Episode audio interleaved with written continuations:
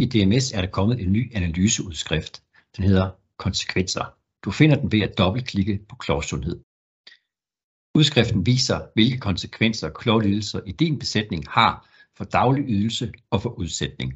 Vi har delt klovlidelserne op i tre kategorier. Der er hornrelaterede klovlidelser, såsom sålesår, byld i den hvide linje, hudrelaterede lidelser, som digital dermatitis eller nydannelse, og abnorme klovformer, f.eks. proptrækkerklove.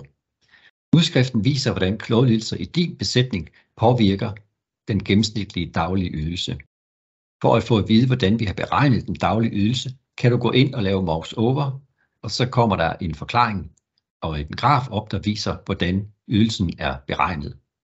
Hvis vi ser på dit hornrelaterede klovlidelse, kan du se her, at køer, som i din besætning har haft en hornrelateret klovlidelse inden for de første 90 dage efter kælvning, ja, de har i gennemsnit ydet halvanden kilo mindre mælk per dag end køer, som ikke har haft en hornrelateret lidelse i samme periode.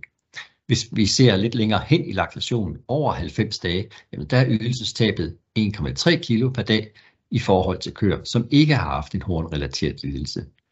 Hvis vi går hen og ser på de hudrelaterede lidelser, jamen så har køerne, der har haft en hudrelateret lidelse inden for de første 90 dage efter kendning, jamen de har mistet 0,3 kg EKM i forhold til køerne, som ikke har haft en hudrelateret lidelse. Lidt overraskende kan man se, at lidt længere hen i laktationen, jamen så de køer, som har haft en hudrelateret lidelse, de har faktisk ydet en lille smule mere end de køer, som ikke har haft en hudrelateret lidelse. Men der skal man huske, at højt ydende køer er i større risiko for at få klovlidelser generelt, så derfor vil der af til forekomme situationer, hvor køerne, som har lidelser, faktisk yder lidt mere end køer, som ikke har haft en lidelse. Hvis du vil se flere detaljer om hvilke køer, der især bidrager til ydelsestabet, kan du klikke på Se detaljer. Her får du en liste over de hornrelaterede klovlidelser, som har været i perioden 0-90 dage efter kævning eller over 90 dage efter kævning. Hvis vi for eksempel ser på køer, som har haft sålesår, så får man en liste her over de køer, som indgår i tabellen. De har haft et gennemsnitligt tab på 4,49 kilo, og her kan du se, hvilke køer, der indgår i tabellen, og især har bidraget til tabet på ydelse.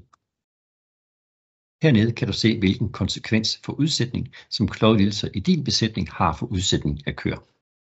Her fremgår det, at 6% af de køer, som havde en hornrelateret lidelse inden for 0-60 dage efter lidelsen, er blevet udsat, mens det kun gælder for 4% af de raske køer.